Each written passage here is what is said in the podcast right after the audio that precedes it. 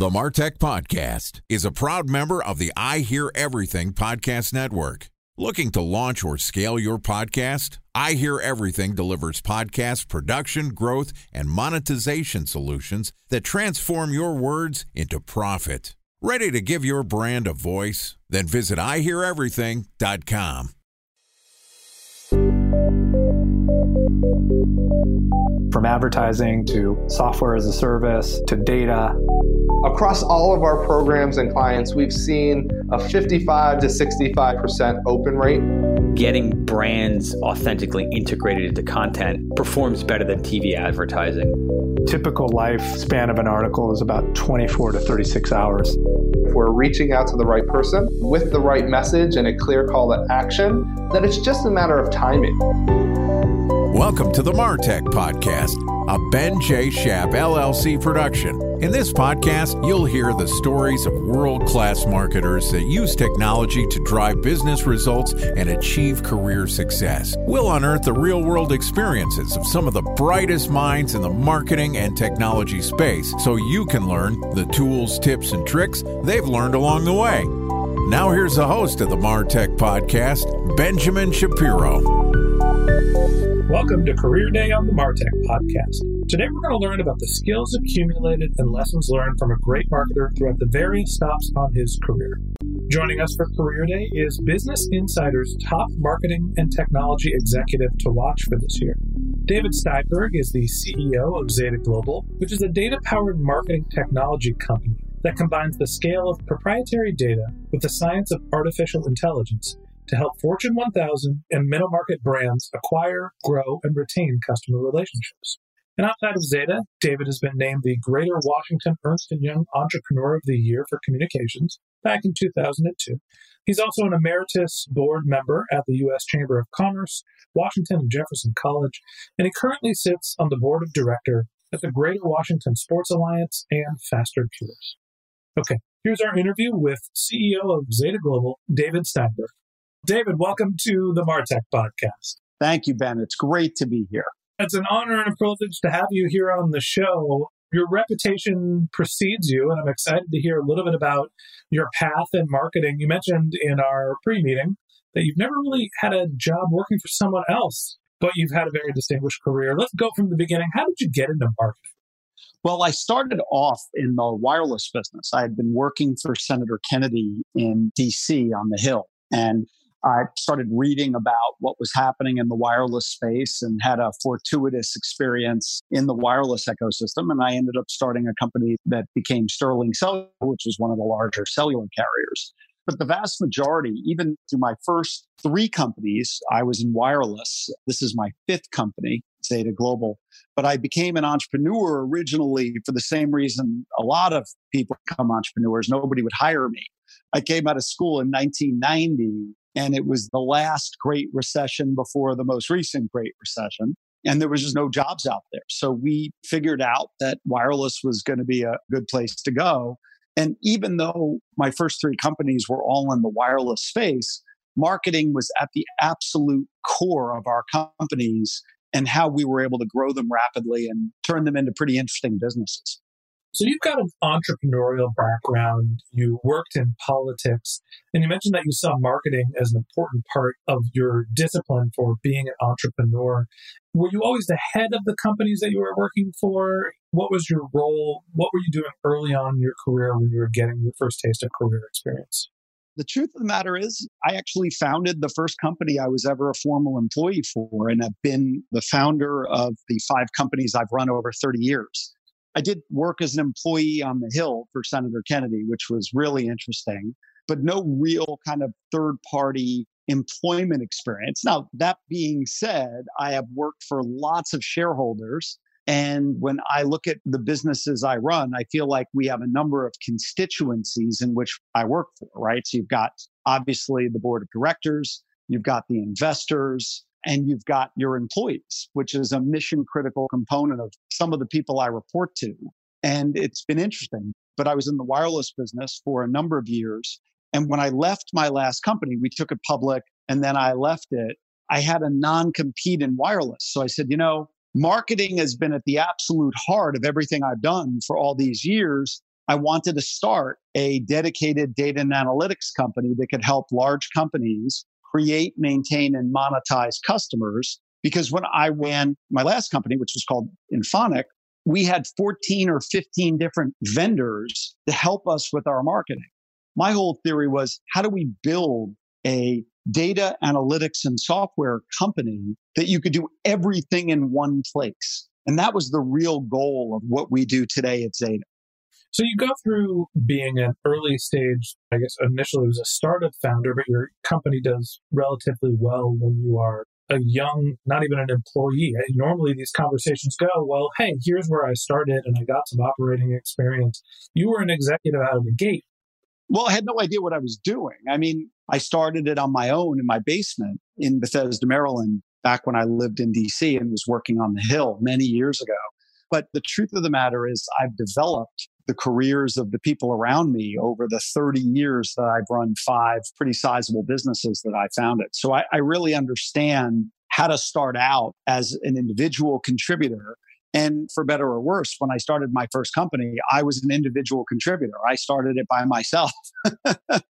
so I was the uh, chief cook and bottle washer and, and, did pretty much everything. And then as we were able to expand, that I moved from a kind of an individual contributor into what you would consider management. For me, it was about the hardest part of that was delegating responsibility, right? Because for most of us, we're so used to when we're individual contributors, we're used to doing everything ourselves.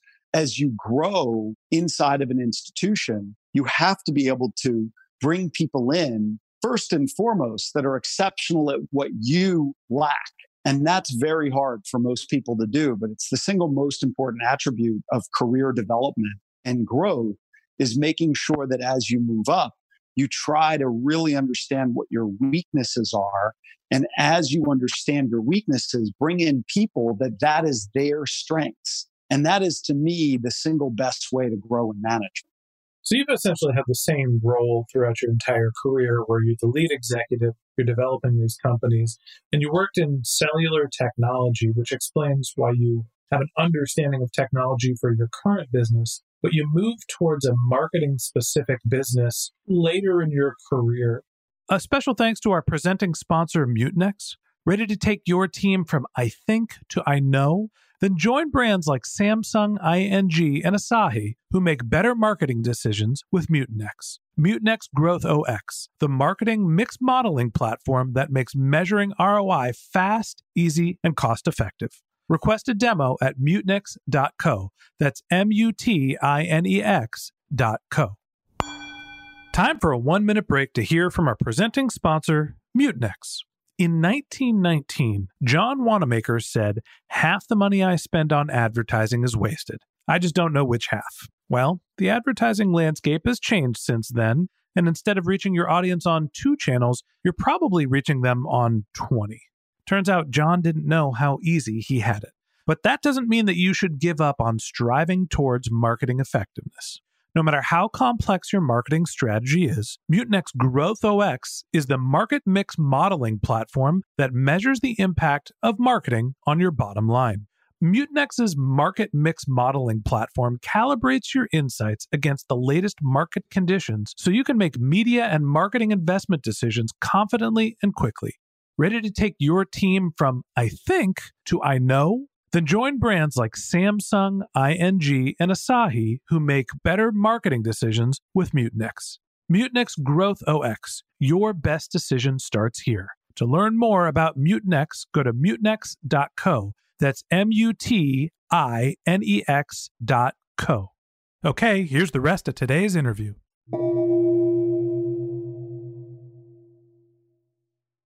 Talk to me about what the industry was like when you started what was XL Marketing and is now Zeta Global, and how's it shifted over the last 10 or 12 years since you've been running this business?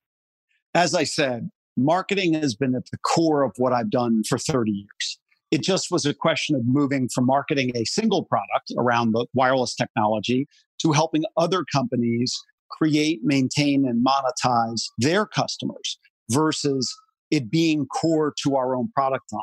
The real thought process was A, we could do vendor consolidation. B, we had a real opportunity because we were looking at Moore's Law and a number of the other technologies really coming together in a way that, you know, to run some of the data reports that we now run in milliseconds, it would have taken days, even 10, 15 years ago.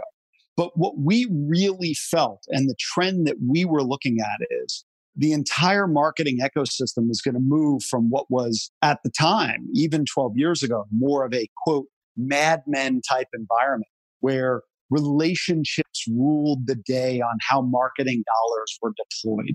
That's really how that space worked for a very long time. Everything was very brand driven as well.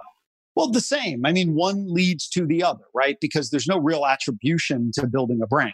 So we took a completely different tact. Our tact was everything comes down to the data and the analytics and the ability to build attribution models so you know exactly what you're investing to create, to maintain, or to save a customer.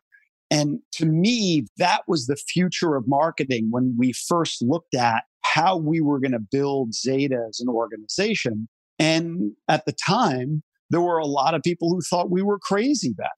They're like, this is never going to change. And today, anybody who's not doing data driven marketing and CRM is a dinosaur. Even the big ad platforms, the holding companies have moved to it. So that was really what existed versus what we thought was going to exist and what we were building. I think the other big difference between us and a lot of other companies is most of the companies out there that do marketing technologies are ingesting third party data. We own the second largest data cloud in the world, which is fully integrated into our marketing cloud. To my knowledge, we're the only platform that merges a data cloud and a marketing cloud into one ecosystem we don't sell our data. We use our data to build signals to create intent based scores. So this consumer has a very high level of intent to buy a red minivan in the next 30 days. This consumer not only has a very high level of intent to subscribe to this elite credit card, but there's a 73% likelihood they're going to be credit approved. This consumer who has been on this wireless carrier's platform for three years has begun to do research on competitive products and services. And we now believe there's an 82% likelihood that this person is going to churn off. All of these intent based scores are built based on the behaviors that come out of our data cloud, which are all processed through natural language processing artificial intelligence platforms, which allow us to build these scores on intent to purchase or intent to churn. And that's just a massive differentiator between some of the other companies that are out there. And I'm not trying to do an infomercial. It's fascinating to me that A, you're ahead of the adoption curve in terms of data driven marketing, right? You started a data driven marketing company that feeds into people's CRMs and gives these propensity to buy scores 12 years ago, which is something that most companies are trying to adopt now as you started the company and had this vision of data driven marketing and you're ahead of the curve, how did you get through the early stages where you're selling a technology that people aren't used to adopting as opposed to now everyone is looking for more data? Everyone is looking for more data science and ways to integrate more precision into their marketing when you were still in the Mad Men era of marketing in the early 2000s? Well, listen, let me start by saying it was really freaking painful then. We didn't have the entire vision laid out back then as we do today, but data analytics was at the absolute heart of the founding of the company. And by the way, my partner John Sculley and I founded it together, so I didn't just found this one that is the same John Sculley who is the CEO of Apple and Pepsi. Yeah. I always joke, John's been my co founder through three companies, and he tends to be a little bit better known than I am, rightfully so.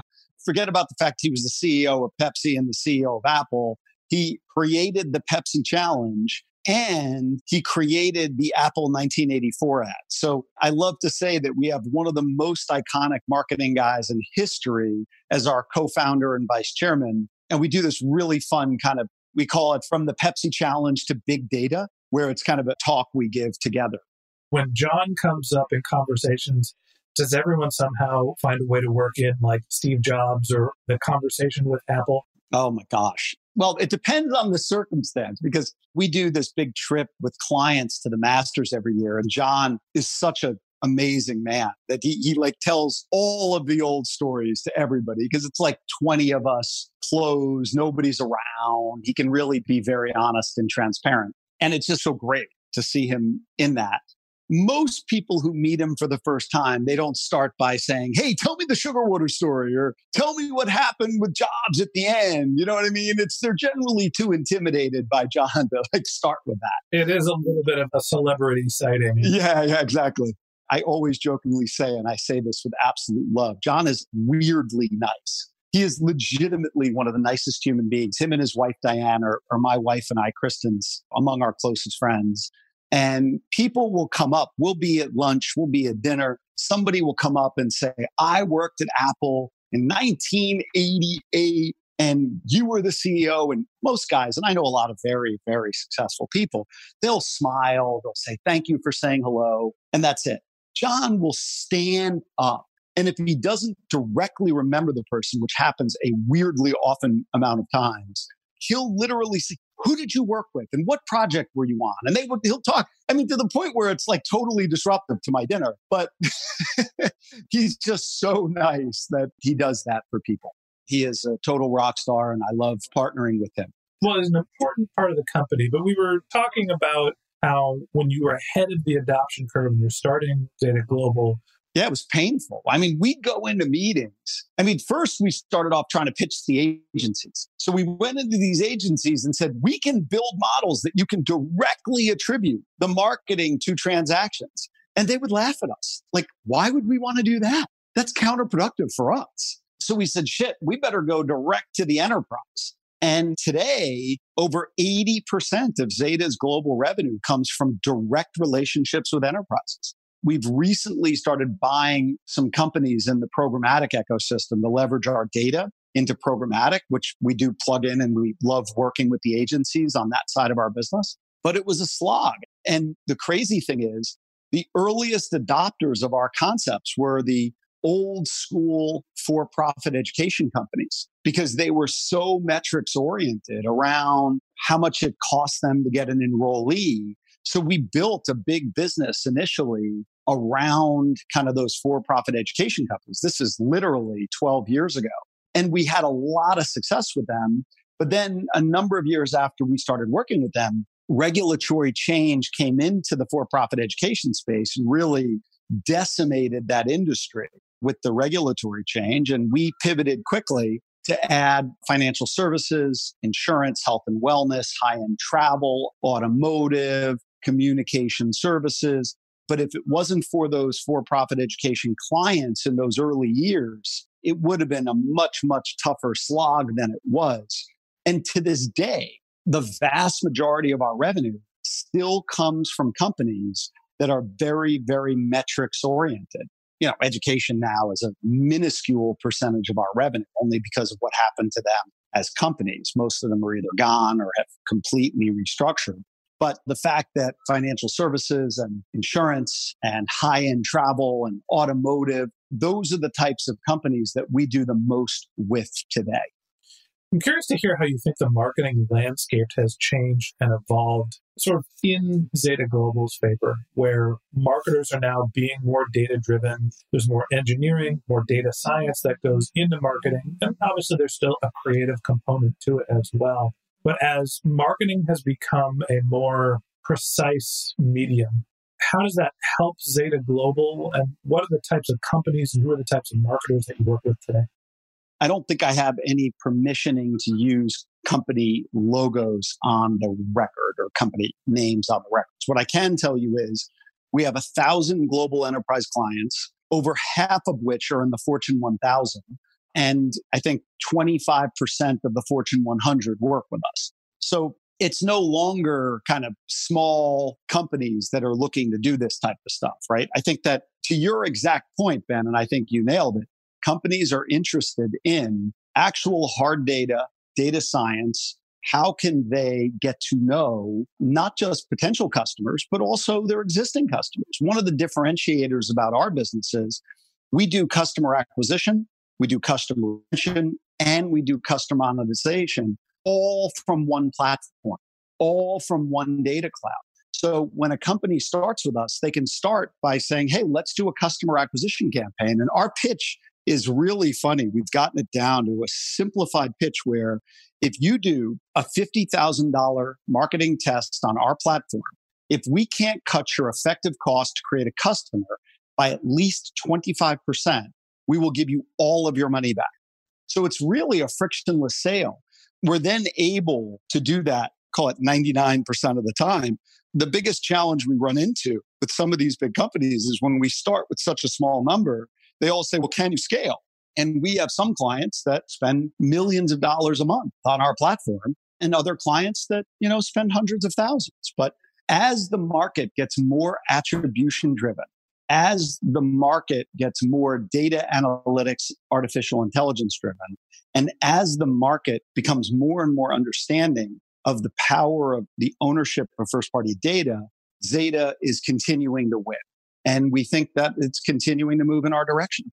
So I'm curious from a career perspective what the game plan is. Obviously, you're running a large and successful and growing company, but you're somewhat hamstrung by waiting for the market to mature to be able to recognize the value that Zeta has. You know, it takes a fair amount of sophistication to be able to use a platform like Zeta or to grow a team that has the capabilities to use that. So to me, that indicates that you're focused on some of the bigger relationships, the Fortune 1000 type companies, not necessarily down market. Do you feel like there is room for growth for you personally, professionally, for the company? So we're not just waiting for people to recognize this. We're now 1,600 employees operating out of 25 offices on four continents with 1,000 enterprise customers. And we are, as we jokingly say, not just growing revenues at a very rapid clip. We are very profitable as an organization while growing revenues at a very rapid clip. We're already at that rule of 40, if you know what that is, where you've got kind of your growth plus your operating margin equal 40. So we're at a pretty good place organizationally. But at the end of the day, to your point, for me as an executive, you know, one of the things I learned early is I'm not good at a lot of stuff. So Steve Gerber, who's our president and COO, really is the operational manager of the business. Steve Vine, who's my general counsel and runs corporate development, is a total rock star and really handles that. And as you think of the team and our growth and where we're going, my ability to focus on the things that I really enjoy, which are relationship management with large customers, potential customers, capital formation, and strategy really frees me up to focus on the things that I think I excel at and really frees me up to do the things I really enjoy. The other thing that's been important to me, so I don't go crazy, because for guys like me, you know, you get these businesses to a certain size, you start to feel a little constricted, if you know what I mean. We run a fund as well, which invests in startup technology and marketing businesses. So I get to be involved in the startup scene through the fund in addition to running the large operating company. And that's kept me really sane. And it's allowed me to really grow personally in addition to the focus on operating the business. Last question I have before we let you go. You've been an executive of a handful of companies. Zeta Global has 1,600 employees. It's a large organization across multiple continents. For aspiring entrepreneurs, for the marketers that are out there that want to be the head honcho and want to be in charge, what career advice do you have for them to get to and then be successful in your seat? The most important thing about being a successful entrepreneur is bringing the people in who do what you do not do well, and you have to actually listen to them. It's not just hiring people with a big resume, because I think a lot of entrepreneurs have raised a lot of money with the great idea and a guy who's got a great resume sitting next to them. It doesn't actually work unless the person sitting next to you is exceptional at what you do badly and is willing to work as hard as you are. That's once you get started. I mean, aptitude for risk, the ability to understand how to manage and work and get people excited. And then, of course, you could look at almost every statistic on successful entrepreneurs. The single most important one is picking a large and growing market. So you can make lots of mistakes, but still grow with it. You have to be exceptional to build a successful business in a shrinking market. so it's the space you pick, aptitude for risk, the ability to bring in people who work well where you don't, and your ability to lead are all really important. Well, David, I know that you're a busy man, so we'll let you go. But I just want to say before we do, I really appreciate you taking the time to come be a guest on the Martech podcast and tell us about your career and about Zeta Global. It was really fun, Ben. Thanks so much for having me. Okay, and that wraps up this episode of the Martech podcast. Thanks to David Steinberg, CEO of Zeta Global, for joining us. If you'd like to learn more about David, you can click on the link to his LinkedIn profile in our show notes, or you can visit his company's website, which is zetaglobal.com, Z E T A G L O B A L.com. Just one link in our show notes I want to tell you about. If you didn't have a chance to take notes while you were listening to this podcast, head over to martechpod.com, M A R T E C H P O D.com, where we have summaries of all of our episodes, contact information for our guests, you can subscribe to our weekly newsletter, see all of the episodes that we're publishing. You can send us your topic suggestions or ask your marketing questions, which we'll answer live on our show. Of course, you can always reach out on social media. We set up our new Twitter handles. They are MarTechPod, M A R T E C H P O D, on LinkedIn, Twitter, and Facebook. And if you haven't subscribed yet and you want a daily stream of marketing and technology knowledge in your podcast feed, we publish episodes every day during the workweek. So hit the subscribe button in your podcast app and we'll be back in your feed tomorrow morning. All right, that's it for today. But until next time, my advice is to focus on keeping your customers happy.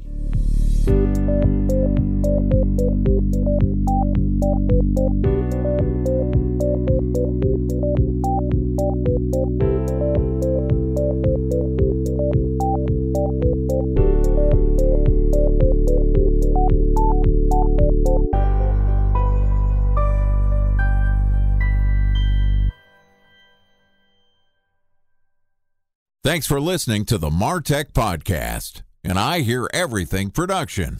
Looking to launch or scale a podcast like this one for your brand? Then visit iheareverything.com.